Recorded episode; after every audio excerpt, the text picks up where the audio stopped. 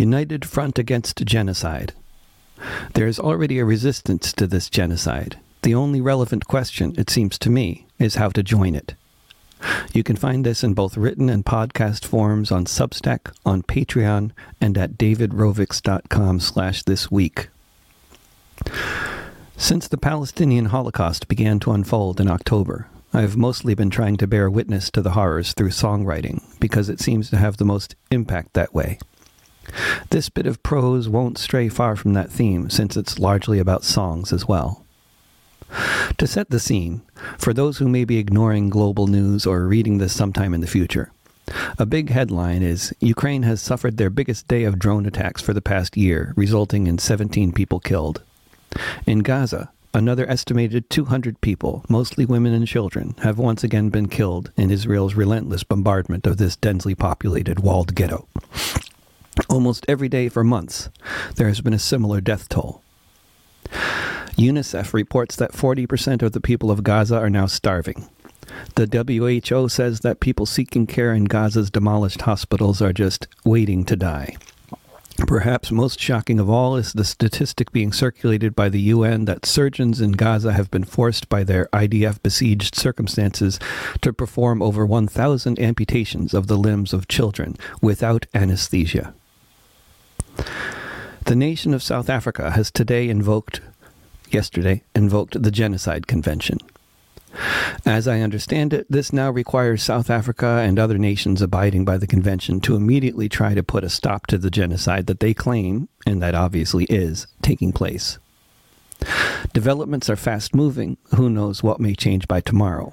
But unless this effort by South Africa at resurrecting international law from its otherwise paralyzed state with regards to stopping this genocide is successful, the only real three dimensional opposition to Israel's relentless slaughter of Palestinian children taking place in the real world is coming from actors in Gaza, Lebanon, and Yemen, represented by popular movement organizations known by names like Hamas, Hezbollah, and Ansar Allah.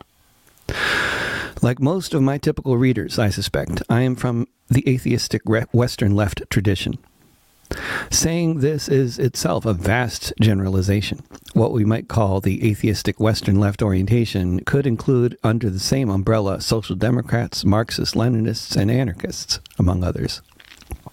In this left tradition of which I speak, many people are members of political parties with platforms that include talk of the potential need for violently overthrowing capitalism.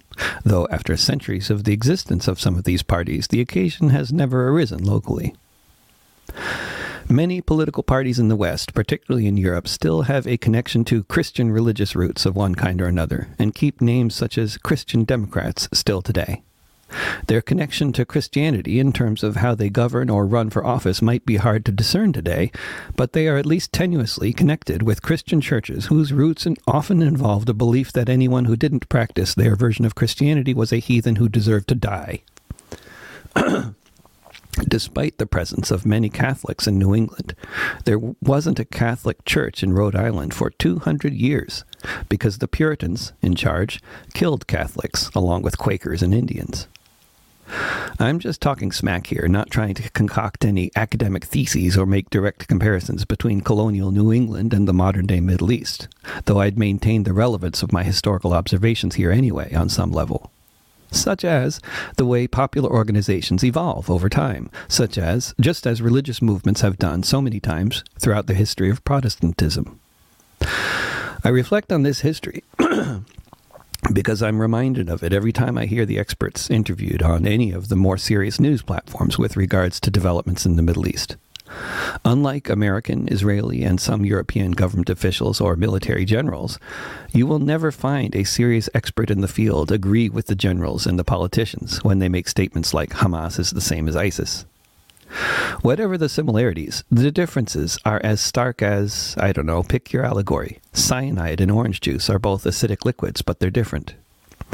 What the actual experts will always tell us which often seems not to be what their questioners are hoping to hear, is that the groups in question are all very popular movement organizations that have evolved more and more in that direction over time, further and further away from religious or political sectarianism, and they have all over time been embraced by an ever broader cross section of the local populations. This has been true of Hamas, Hezbollah, and the Houthi movement over decades. It's well documented. I won't repeat the stories we can hear any day from the experts on Al Jazeera or BBC World Service about that well known trajectory. But if you want a lot of relevant background, I highly recommend Robert Fisk's History of the 20th Century The Great War for Civilization. In another book, my friend Tommy Sands' memoir, The Song Man, Tommy recounts the time when, in the wake of the Bloody Sunday massacre in Derry, he thought he wanted to join the Irish Republican Army. He went to meet with a recruiter for the IRA, who ultimately dissuaded him from joining, arguing that Tommy could serve the Republican cause better through his music and his advocacy for reconciliation. But in the process of the meeting, Tommy would learn that these much vaunted militants he had heard so much about in the news were none other than his neighbors. People he had known for years, sometimes since childhood, most of whom are now dead. My personal experiences with meeting the militants in my own travels in Ireland, Lebanon, and the occupied West Bank have been completely evocative of Tommy's story from 1970. In the context of all of these places, the militants in question are your neighbors down the street. They're likely also your college professor as well as your plumber. In Ireland, a very few of the militants smoke cannabis, but not publicly. In Lebanon, some of them drink a beer now and then, but not outside of Beirut. Views about religion, economics, and social mores are all over the map within all of these movements, but there is a strong tendency to unite around the common goal of ending the occupation and a widespread desire not to have conflicts around unrelated issues. For many, the religiosity of the movement is about as relevant as Christianity was to the average American socialist a century ago. That is, it was very relevant in the sense that the two concepts were considered to be completely naturally intertwined given that Jesus Christ was obviously a socialist. By my observation, the membership of groups with names like the Party of God or the Army of God in the Middle East today includes a lot of Muslims like that, along with lots of folks much more committed to religious practice. Fundamentally, we're talking about groups whose purpose is to resist an unjust and brutal U.S. backed occupation of various lands in various countries, most especially the historic land of Palestine. Today, despite the invoking of the Genocide Convention and many words of outrage and solidarity from regular people, political leaders, and others around the world, it is the social movements slash political organizations slash militias of Hamas, Hezbollah, and those popularly known as the Houthis primarily that are actually resisting the campaign of genocide Israel is carrying out in Gaza right now. In the most obvious united front that ever could exist, a united front against genocide, Whoever is fighting against it should presumably be supported, if the concept has ever had any relevance whatsoever. This is obvious, and so it's equally obvious to supporters of Israel and its genocide that those who are opposing it must be vilified as the same as ISIS or the same as the Nazis. It is vital to uncritically spread disinformation derived from Israeli military propaganda about what happened on October 7th as fact, while calling out for more censorship of voices critical of Israel. Vital to paint reality in black and white, good and evil, in order to provide yourself with a fig leaf for genocide vital to demonize those so dedicated to the cause of the liberation of an occupied people, to spread the notion, as a genocide is underway, that it is in fact those terrorists who are the ones who want to commit genocide. The evidence for this being intentional misunderstandings of political slogans, or the least charitable interpretation of the wording of an outdated version of a group's charter. I've been to Lebanon and Palestine and had lots of direct and warm interactions with these apparently scary types of people, as I mentioned. I've never been to Yemen. But last week, after seeing the footage of Yemeni helicopters painted with Palestinian flags boarding ships bound for Israel and playing such a profound role in disrupting business as usual on the high seas in protest of the bombardment of Gaza, I wrote a Song for the Houthi Army, to thank them for their tremendous efforts, and to do so publicly for the benefit of anyone who might be listening, in case it might encourage others to stand with them in many different possible ways as well. I was happy to find that so many of the usual suspects, like those who subscribe to me on Substack, were thinking the same things about what Ansar Allah has been doing off the coast of Yemen. Thank goodness someone is doing something other than more words. A minority of my subscribers on Substack reacted with horror that anyone could say nice things about a group that, according to Wikipedia, doesn't like Jews. I was reminded in these reactions of the Israelis and Israel supporters who tried to scare me out of visiting the occupied West Bank when I was first going to do a concert tour there almost two decades ago. Cities like Nablus or Jenin were not safe places for an American of Jewish background like you, they told me. Also, they don't like musicians, I was told, preposterously. My experiences in reality were that every new town I visited in the West Bank was more welcoming than the last one, and if the young Palestinian men with heavy, long guns slung over their shoulders patrolling the streets in some cities knew one word of English, it was welcome. The one time a young man whistled at my English girlfriend, he was immediately told by an elder to knock it off, and he did. Music and musicians and people who loved music and art of all kinds were everywhere. Music continues to be everywhere in society and within social movements around the world, and this very much includes Yemen today. The journey I've taken, largely through clicking translate on Arabic language posts and comments on X over the past few days, since the first prominent person in Yemen shared my Song for the Houthi Army, has been both humbling and educational. the song has been shared many thousands of times by people at every level of Yemeni society soldiers, students, scholars, government officials, TV producers, and so on. The praise for the song and the songwriter has been effusive and eloquent, often with religious overtones. Sometimes Moses grows up in the house of the pharaohs, being my favorite comment. Among the hundreds of comments I've translated, a few have been from trolls who are just taking the opportunity to criticize the person making the post, having nothing to do with the actual content of it. Otherwise, aside from a few that Google could not successfully translate for me in any way that made sense, it's all been nothing but praise, thanking me for the song. This deluge of praise was very reminiscent of my experience after writing Children of Jerusalem in September of 2000. A week or so after it had begun to circulate on the internet, it caught hold among the Palestinian diaspora, and the hundreds of emails began to pour into my inbox, before that sort of thing was largely replaced by social media posts and comments. In both cases, what was abundantly clear is these are the words of people who have a very righteous cause and would like other people to recognize that. They want to be understood, and they know that they are often not understood at all, and often del- deliberately misrepresented, particularly by pundits and politicians in the West, and by extension, by Western society in general.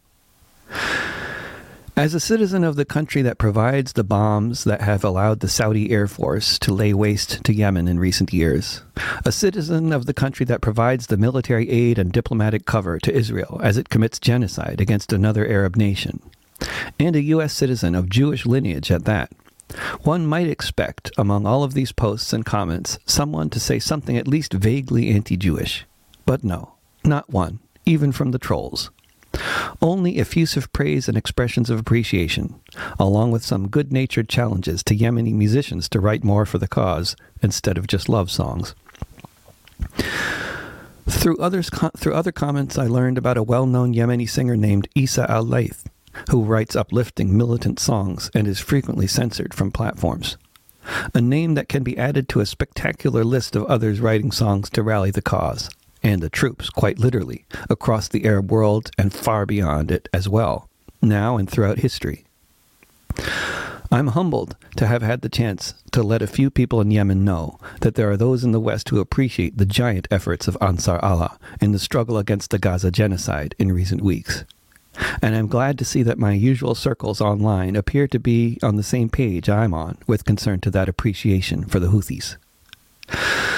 But it's all the others those who express outrage at the idea of being in alliance with people some would just dismiss out of hand as anti Semites of some kind, who I would like most to reach. You don't get to choose who steps up to the plate during an existential crisis, first of all. And hmm. secondly, you shouldn't believe the propaganda about Arabs and Muslims that is the default setting for the Western media and the Western and other Western perspectives we in the West have all grown up surrounded by. People fighting for human dignity and against the slaughter of civilians come in all shapes and colors, from all religions, all nations, and a wide variety of political stripes. This is a time for alliances and solutions, not for bickering about what's on what's in some party's charter from the 1980s or what so and so said at a political rally during the last savage Israeli bombing campaign. And it's always the time to show gratitude to those who are taking action, when just such action is what is so desperately needed in abundance, and to figure out how to join them in doing much more. Half the world's trade passes by here. So much of it goes through Tel Aviv. Meanwhile, in the port of Gaza, no ships can arrive and not a boat can leave. While every day hundreds are dying beneath the rain of missiles fired from the air. Millions of starving Palestinians on the run being slaughtered everywhere. No safe place in the Gaza Strip. No armies coming to defend. While all over the planet, people are asking when will this savage bombing end? How many more thousands of children can be killed while we stand by? How can we just live our lives? While we watch the babies die. Shukran Jazilan to the Houthi army standing for the conscience of us all. When they say no business as usual, while the bombs continue to fall.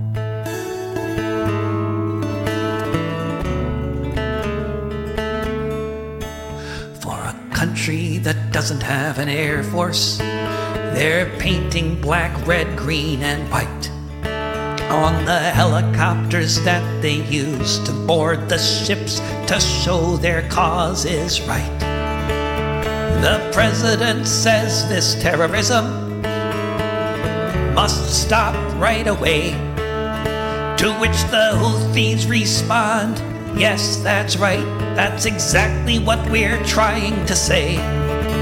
Shukran Jazilan to the Houthi army standing for the conscience of us all. When they say no business as usual, while the bombs continue to fall.